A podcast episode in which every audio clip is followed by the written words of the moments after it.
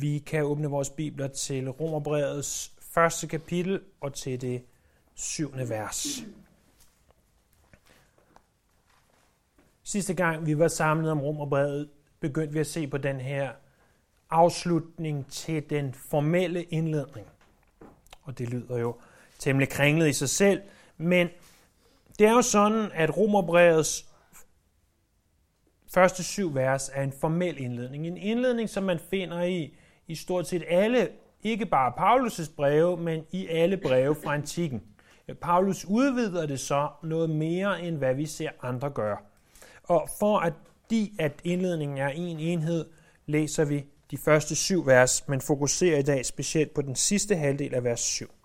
Fra Paulus, Kristi Jesu tjener, kaldet til apostel, udsendt til at forkynde øh, det evangelium, som Gud forud har lovet ved sine profeter i de hellige skrifter. Evangeliet om hans søn Jesus Kristus, vor Herre, som menneske kommet af Davids slægt, i kraft af helligheds ånd, stadfæstet som Guds søn med magt og vælde, da han opstod fra de døde. Af ham har vi fået noget og apostelkald til at føre mennesker i alle folkeslag til troslydighed, hans navn til ære. Blandt dem er også I, som er kaldet til at tilhøre Jesus Kristus. Til alle Guds elskede i Rom, som er kaldet til at være hellige, noget være med jer og fred for Gud, vor Fader og Herren Jesus Kristus. Det, som vi begyndte på sidste gang, det var at definere, hvad en kristen er. Hvad, hvad vil det sige at være en kristen? Og du kan måske stille dig selv spørgsmål, og stiller måske mig spørgsmålet. Ved alle ikke, hvad det vil sige at være en kristen?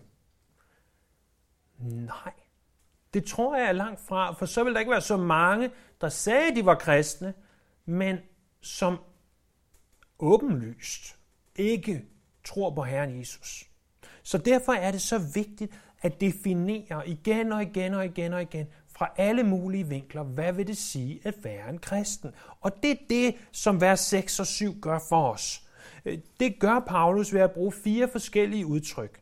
De udtryk er at være kaldet, at være elsket, at være hellig og være velsignet. Sidste gang så vi på de første to, nemlig det at være kaldet og være elsket. At være kaldet er, at Gud på en speciel måde har kaldet på dig. Han har hidkaldt dig, talte vi om. Han har sagt, kom hen til mig, og du har svaret ja på det kald. Og det er det, som det vil sige at blive født på ny. Men du er også elsket. At de her kristne, som var i Rom, at til trods for, at de boede midt i det, som vi kalder syndens hule, midt i det, som vi kalder øh, fornedrelsens eller fordavelsens centrum, så var de elsket af Gud. At der var en Gud, og der er en Gud i himlen, som elskede dem, ligesom der er en Gud i himlen, som elsker os. Og vi så på, hvor stor og hvor fantastisk den kærlighed fra Gud den er. Og det er det første, det vil sige at være en kristen, at vi er kaldet, og for det andet, at vi er elsket. Men der er to ting mere. For det at være en kristen vil også sige, at vi er at være hellig. Der står, at de er der i den anden halvdel af den første linje i vers 7 til alle Guds elskede i Rom, som er kaldet til at være hellige. Der er to punkter her, som vi skal se på. Fordi for det første, så står der faktisk ikke på græsk, at de er kaldet til at være hellige. Der står bare, at de er kaldet hellige. Og der er en ganske, ganske stor og ganske, ganske vigtig forskel på at kaldet til at være hellig og kaldet hellig. Vi ser forskellen om lidt. For det andet, og det andet vi skal se på i forhold til det her med at være hellig, det er, at det ord, som vi oversætter til hellig, det oversætter man på engelsk til ordet saint, som jo vil tilbage oversættes til dansk til ordet helgen. Det skal vi også se på, fordi det har skabt ikke så lidt forvirring og bliver nødt til at blive adresseret. Så den første ting er altså, at vi er kaldet hellige. Tilbage i det gamle testamente, der bliver Guds folk kaldet hellige. De er et særligt og specielt udpeget folk, som Gud siger, I er et helligt folkeslag, en særlig udvalgt slægt. Ordets grundbetydning er at være hellig, som I formodentlig har hørt mig sige adskillige gange, er at være sat til side til et specielt formål. Dengang jeg var ungkal, der var illustrationen altid steak-tallerkener og steakbestik kun skulle bruges til steak og så videre. Nu kan jeg jo ikke bruge de illustrationer længere, fordi nu har jeg ingen øh, råderet over, hvad der sker i køkkenet og på bordet. Men nu ved jeg, at vi har noget specielt porcelæn, som kun må blive brugt til specielle lejligheder. Spørg mig ikke forklare, hvornår det må blive brugt, og hvornår det ikke må blive brugt, men det er der helt særlige regler for. Så specielle tallerkener til specielle lejligheder. De er hellige, de tallerkener. Og ved mig, hvis jeg sætter de forkerte tallerkener ud. Fordi de er sat til side til et specielt... Det er ikke så slemt, bare roligt. Hun er, hun er god nok. Øh, de er sat til side til et specielt formål. Ligesom vi har specielt tøj til specielle formål. Til de kvinder af jer, som er gift, så havde I engang en brudekjole. Måske har I stadigvæk brudekjolen. Måske kan der stadigvæk passe den. Men det er ikke en, I dukker op til en almindelig fest i. Den brudekjole er sat til side til et specielt formål. Til en eneste dag forhåbentlig i, i jeres liv. Det, det er den dag, brudekjolen blev brugt.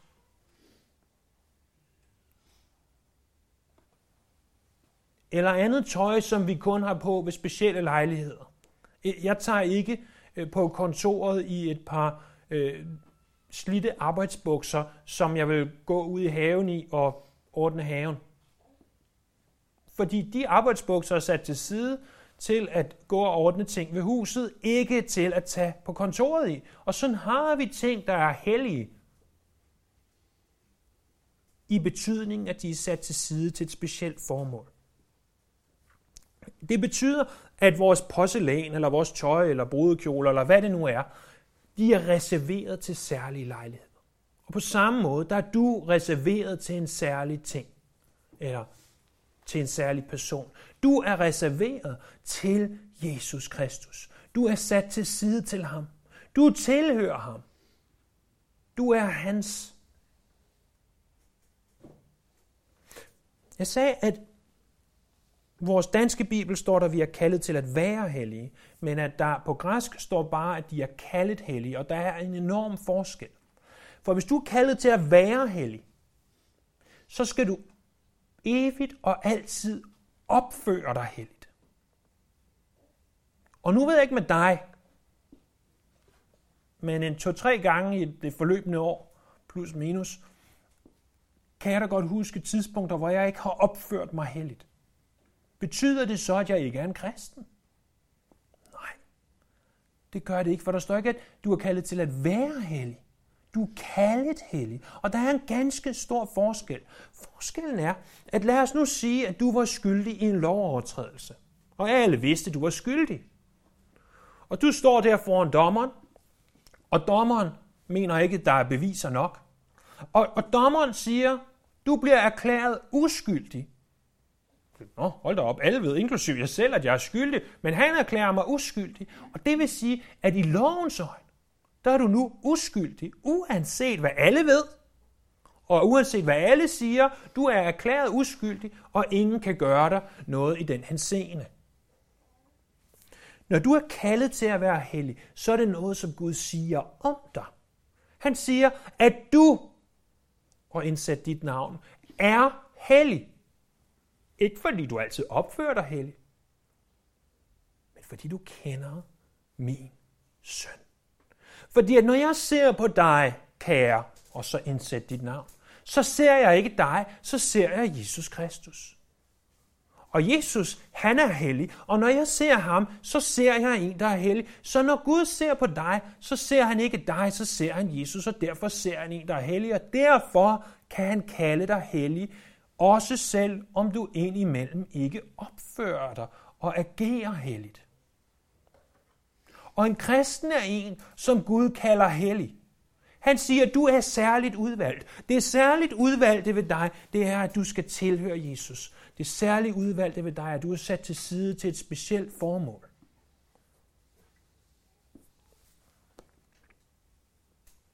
Vi taler ikke om perfektionisme.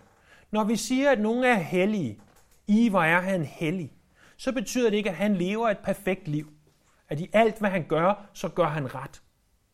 Det er ikke det, det vil sige, når Paulus skriver til dem, at I er kaldet hellige. Det er ikke, at de lever det perfekte liv, hvor de aldrig gør noget forkert. Fordi hvis du tænker, at det er at holde dig fra verden, det vil sige, at vi holder os fra alt det, som vi godt ved påvirker os i en skidt retning. Det gør os ikke heldige. At du siger, at jeg går aldrig i biografen, og jeg gør aldrig det ene og det andet, og, og den tredje og det fjerde, hvad vi nu kunne finde på. Jeg ser aldrig fjernsyn, eller jeg øh, går aldrig ud i blandt andre mennesker. Jeg handler i Netto midt om natten for ikke at møde nogen, og hvad man nu ellers kunne finde på for at holde sig fra verden. Det gør dig ikke heldig. Det gør dig i bedste fald, og nu siger jeg i bedste fald, moralsk. Det gør dig ikke heldig at holde dig fra ting. Det gør dig hellig, at du har en forbindelse til Jesus Kristus. At du tror på ham. For så kalder Gud dig hellig. For, for vi ved jo godt, at i ordet hellig ligger jo ikke alene den betydning, at vi er sat til side til et specielt formål. Der ligger jo også en retfærdig livsførelse, hvor vi gør det, som Bibelen siger. Men det, at du alene holder dig fra ting, gør ikke, at du er hellig. Det, der gør dig hellig, er din forbindelse til Jesus. Og noget, som imponerer mig igen og igen, det er, at selv den nyomvendte, selv den, der har været kristen i en dag, kalder Gud for hellig. I vores øjne, ikke så hellig. Med vores moralske øjne, vores erfarne øjne, måske indimellem vores fejseriske øjne, ikke så hellig. Men i Guds øjne, den som tilhører Jesus Kristus, er hellig. Så det er den ene ting med det her med at være hellig. Den anden er det her udtryk, vi bliver nødt til at adressere. Helgener. Fordi som sagt,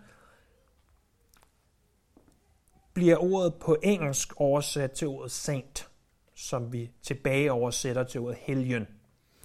Og i den romersk-katolske, for den sags skyld også den øh, græsk-ortodoxe kirke, der opererer man jo med det her prins, øh, koncept helgener. Og man tager specielle mennesker, som har gjort noget særligt godt, og så udpeger man dem til at være helgener. Og det giver mig og dig følelsen af, at vi ikke, vi er ikke gode nok. Vi er ikke som dem. Fordi at vi er ikke den hellige eller andet. Frans af Assisi, eller hvad det nu måtte være. Eller den hellige moder Teresa, eller kald det nu, hvad I vil. Det var A.T.A. Ironside, som engang var ombord på, på et tog. Det var dengang, man i togene havde togkupéer, og man rejste langt i toget og i forskellige dage. Og på det her tog, der befandt sig en gruppe af nonner. Og nonner er jo typisk noget, der tilhører den romersk-katolske kirke, og derved også nogen, der agter helgerne højt. Og de faldt i snak om det her. Og Ironside, som på togturen igen og igen læste sin bibel, øh, provokerede dem nok til, at han til sidst sagde, jeg er en helgen. Og de var sådan, nej, har vi mødt en helgen? Ja, jeg er den hellige H.A. Ironside. Og du kan med rette også sige, jeg er den hellige Elisabeth, eller den hellige, indsæt dit eget navn. Du er en helgen. Også selvom du ikke føler dig som det. Også selvom du råbte af dine børn. Også selvom du ikke sagde noget pænt til din hustru i morges. Også selvom dem, der parkerede foran dig eller bagved dig, de blev råbt af. Du er en helgen, hvis du tilhører Jesus Kristus. Ikke på grund af, hvad du har gjort.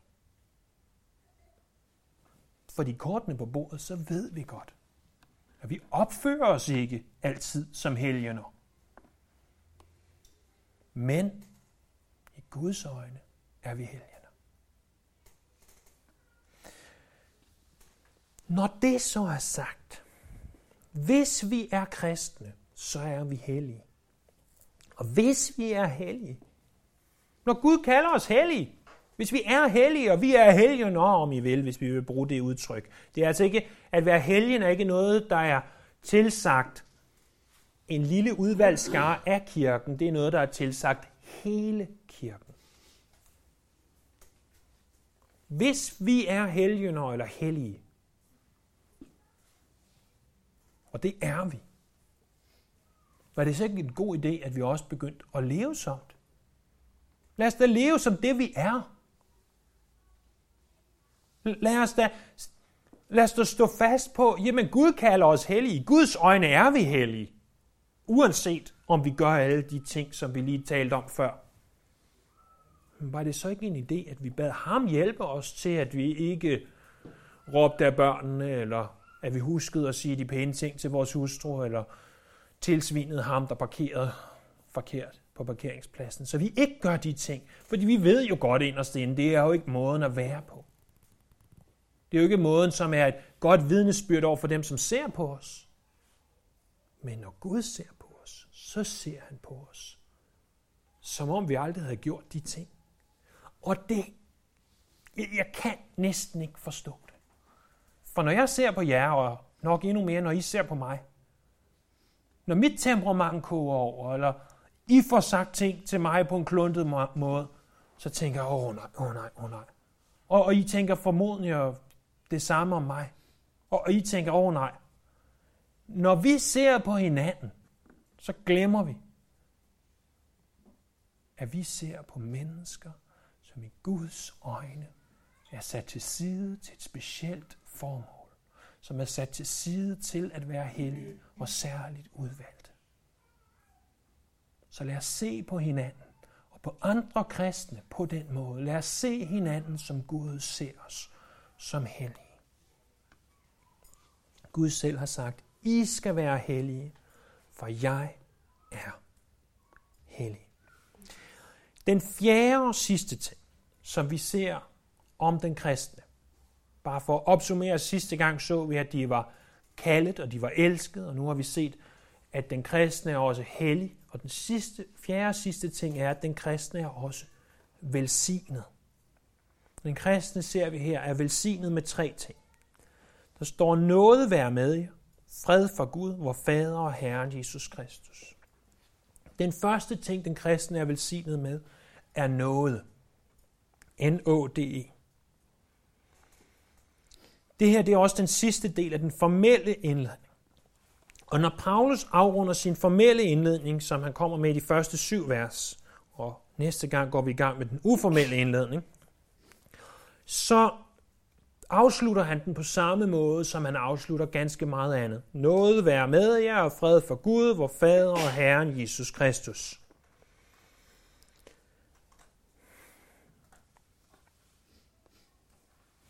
At være en kristen vil også sige, at vi er de mest velsignede mennesker på jorden. Og igen, det kan godt være, at da du står op i morges, eller rettere for mit vedkommende, da jeg blev vækket i morges, følte jeg mig ikke nødvendigvis som et af de mest velsignede mennesker på jorden. Men det er jeg. Hvorfor?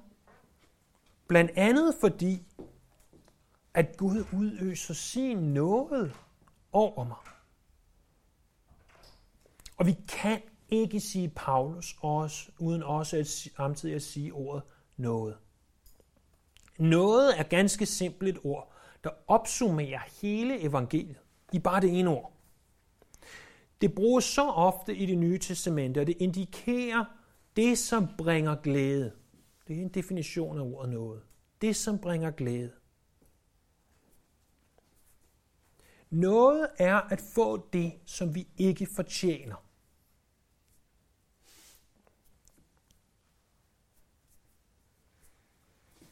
Kan jeg se, at vi har nogle til stede her, som jeg tænker stadigvæk går i skole. Og i skolen, der er det jo sådan, at der har man temmelig mange forpligtelser, som man ikke selv har bedt om. Det kaldes jo for det meste lektier og hjemmeopgaver og alt muligt andet, som de fleste af os en eller anden gang har prøvet på at kæmpe os igennem, eller måske nogle af os, der har prøvet på at kæmpe udenom. Og hvis vi forestiller os, at du på mandag dukker op i skolen, og du ved godt, at læreren har sagt, at på mandag skal du have løst regneopgave 8-10, eller hvad du nu skal have løst i din opgavebog, og du dukker op, og du har ikke lavet noget, fordi du synes, det var sjovere at holde weekend. Så dukker du op. Hvad vil det retfærdige for læreren være? Det retfærdige for læreren, det vil være at sige, du har ikke løst det, du skulle. Du får en eller anden straf. Det kan så være, at du skal løse nogle flere opgaver, eller du skal op og sidde på kontoret, eller du ikke må deltage i julefestlighederne, eller hvad det nu er, læreren vil sige. Det, det vil der ikke være noget mærkeligt i. Jeg ved godt, at lærerne ikke må gøre sådan nogle ting, og gøre sådan nogle ting så meget, men, men det retfærdige ville være, at de sagde, du har ikke løst opgave 8-10, jamen derfor så kommer du op og sidde på inspektørens kontor de næste to timer, og må gå glip af, at vi holder klassens time med havgrønskugler. Det er min fantasi. Øh, det vil være det retfærdige, det barmhjertige, som han sagde, okay, du har ikke løst opgave 8-10, jeg er barmhjertig i dag. Du får ikke det, som du fortjener. Du fortjener at komme på inspektørens kontor de næste to timer. Du må blive her og spise af vores havregrynskugler. Det er barmhjertighed. Men ved I, hvad noget er? Det er, at du dukker op. Du har ikke lavet noget som helst. Du har glemt din skoletaske, og glemt at sætte dit hår, og måske endda glemt at børste dine tænder, og hvad du ellers kan glemme, når du dukker op i skolen.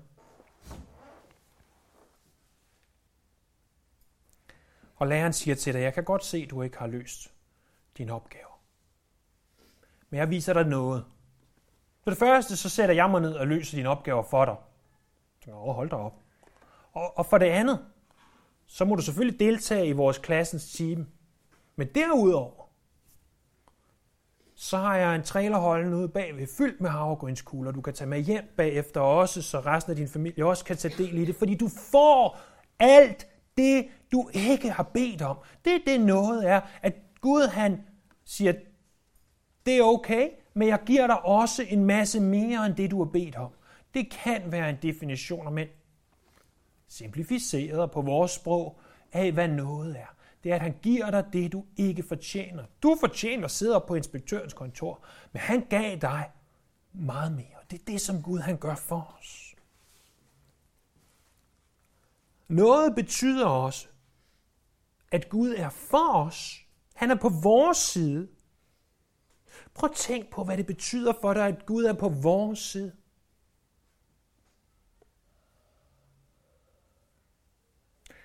Men Gud er ikke bare for dig. Nåden vidner også om, at Gud er i dig.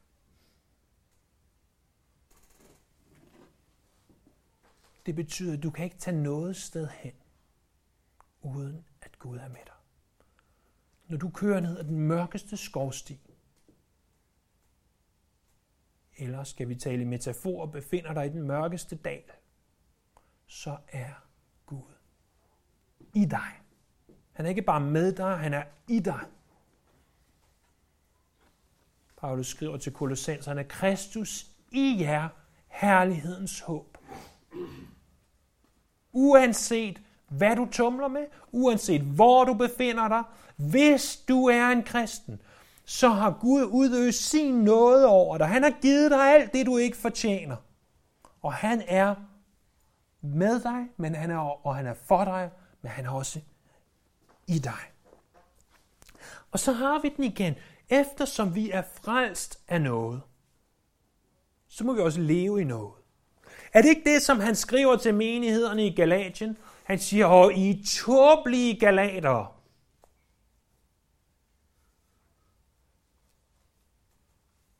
Hvis man havde skrevet det i dag, så ville man have skrevet, er I fuldkommen komplet idioter.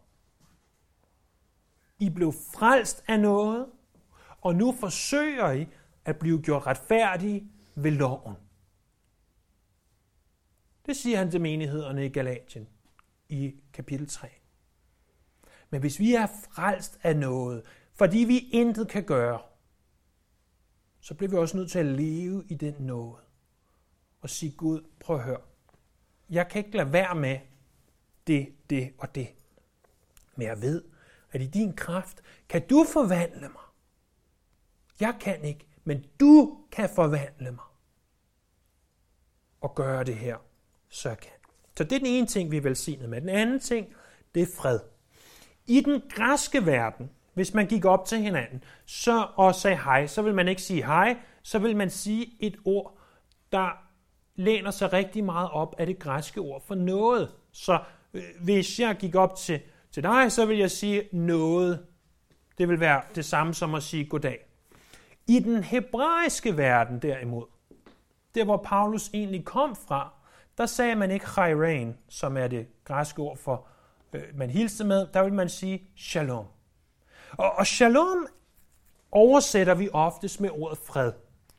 Problemet er bare, når jeg siger ordet fred, så tænker vi oftest, ikke altid, men oftest, på ordet fred som det modsatte af krig. Nej, ja, som det modsatte af krig. Og, og det vil også sige, at hvis, hvis vi siger, åh, kan du ikke lade mig være i fred? Så tænker vi, okay, han er irriterende, hun er irriterende, kan du ikke bare lade mig være i fred? Eller der er fred i landet, eller fred og idyl hersker, det vil sige, der ikke er krig. Men det var ikke det eneste, som man i den hebraiske verden lagde i ordet shalom. Fordi det var ikke bare, at der ikke var krig. Det var mere end det.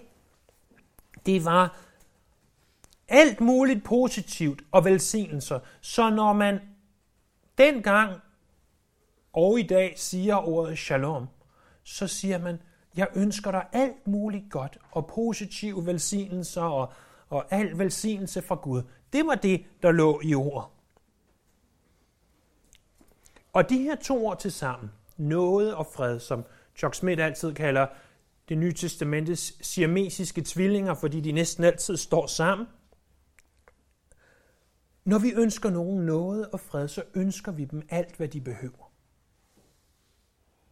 Bemærk også en anden vigtig ting, at ordet noget står før ordet fred.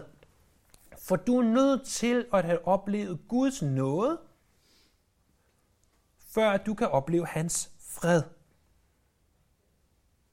Man kan sige, at nåden er som kilden, men freden er som havet. Nåden er der, hvor det starter, der, hvor det spiger op. Men den fred, der er, og den fred, vi har med Gud, den er som selve havet. Har du fred med Gud?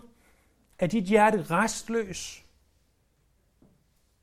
Og hvis du ingen fred har, så er det måske fordi du har behov for for første gang at opleve hans nåde. Augustin i det 4. århundrede skrev, for du har skabt os til dig, og vores hjerte er uroligt, indtil vi finder hvile i dig.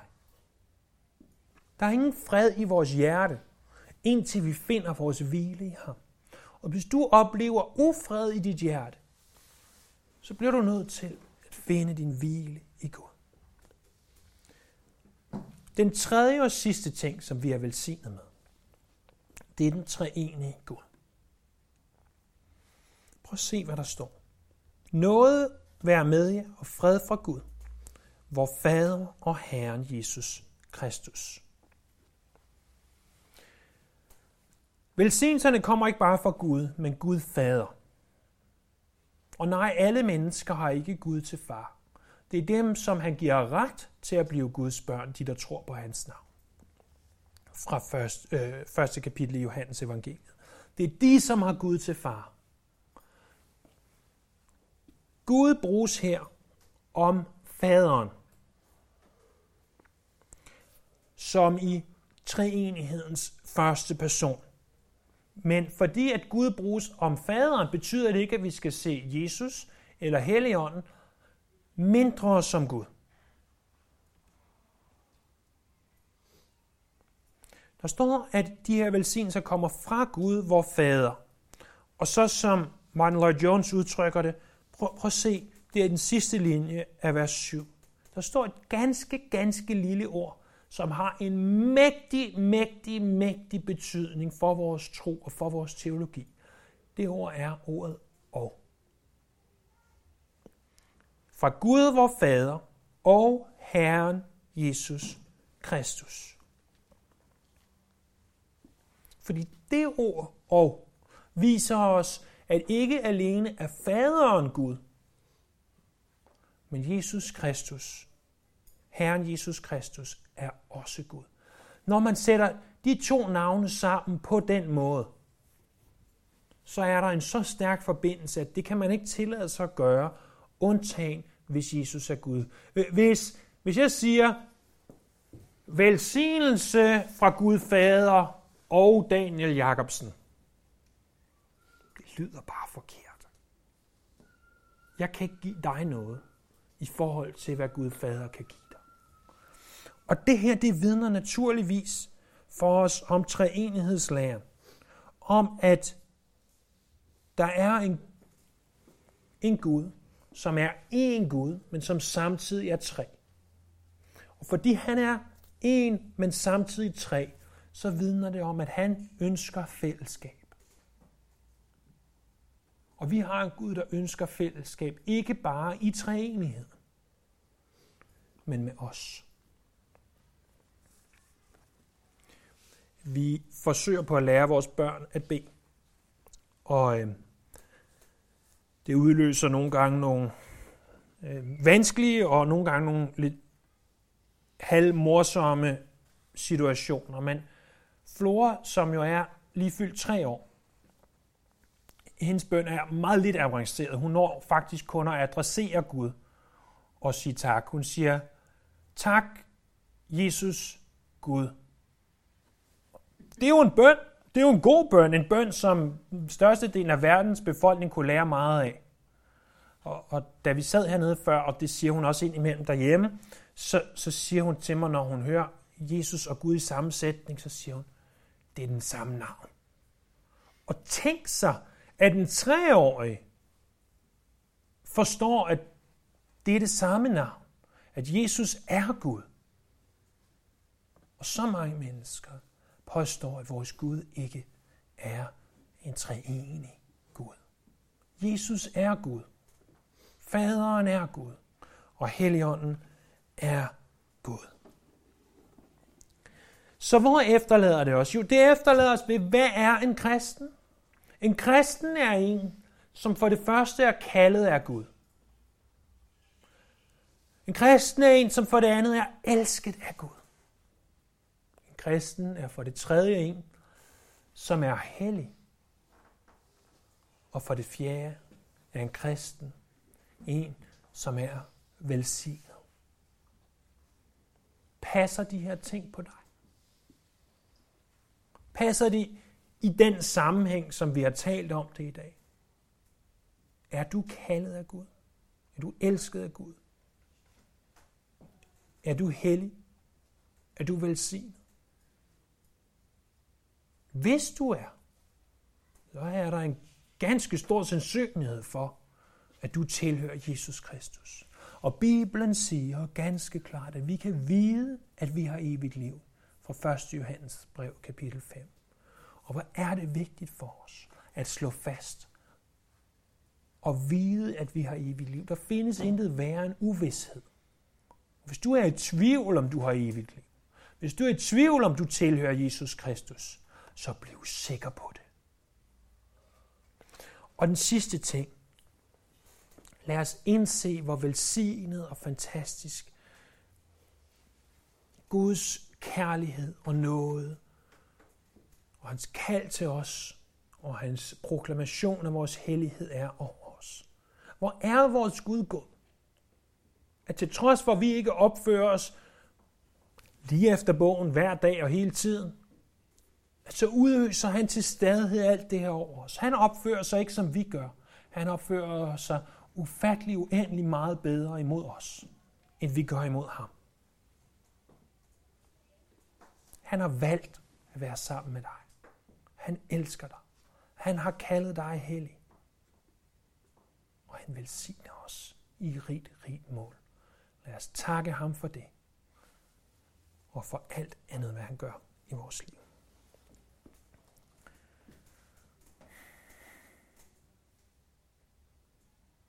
Du er treenig Gud. Du som er en, og samtidig er fader, søn og helligånd. Vi kommer til dig nu. Fordi vi ved, at du er her til stede. Og vi ved, at de er os, som tilhører dig, har du også taget bolig i vores hjerter. I vores indre ved din ånd. Jeg beder her, at de her sandheder, vi har talt om i dag og sidste søndag, at de må indprintes. Så vi må begynde at forstå, hvad det vil sige at være en kristen. Så når vi fortsætter igennem det her vidunderlige brev, og vi så ser, hvordan vi skal leve som kristne, at vi så må forstå, at vi lever jo bare som det, vi egentlig allerede er.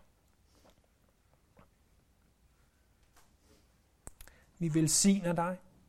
Vi takker dig, himmelske Far, at du sendte din søn, Jesus Kristus, vor Herre, til os, for at bo blandt os som menneske, i kød og blod. Tak, at ordet blev kød og tog bolig blandt os. Tak, at vi kan få lov til at, at mindes dig og hvad du har gjort, og hvor stor du er.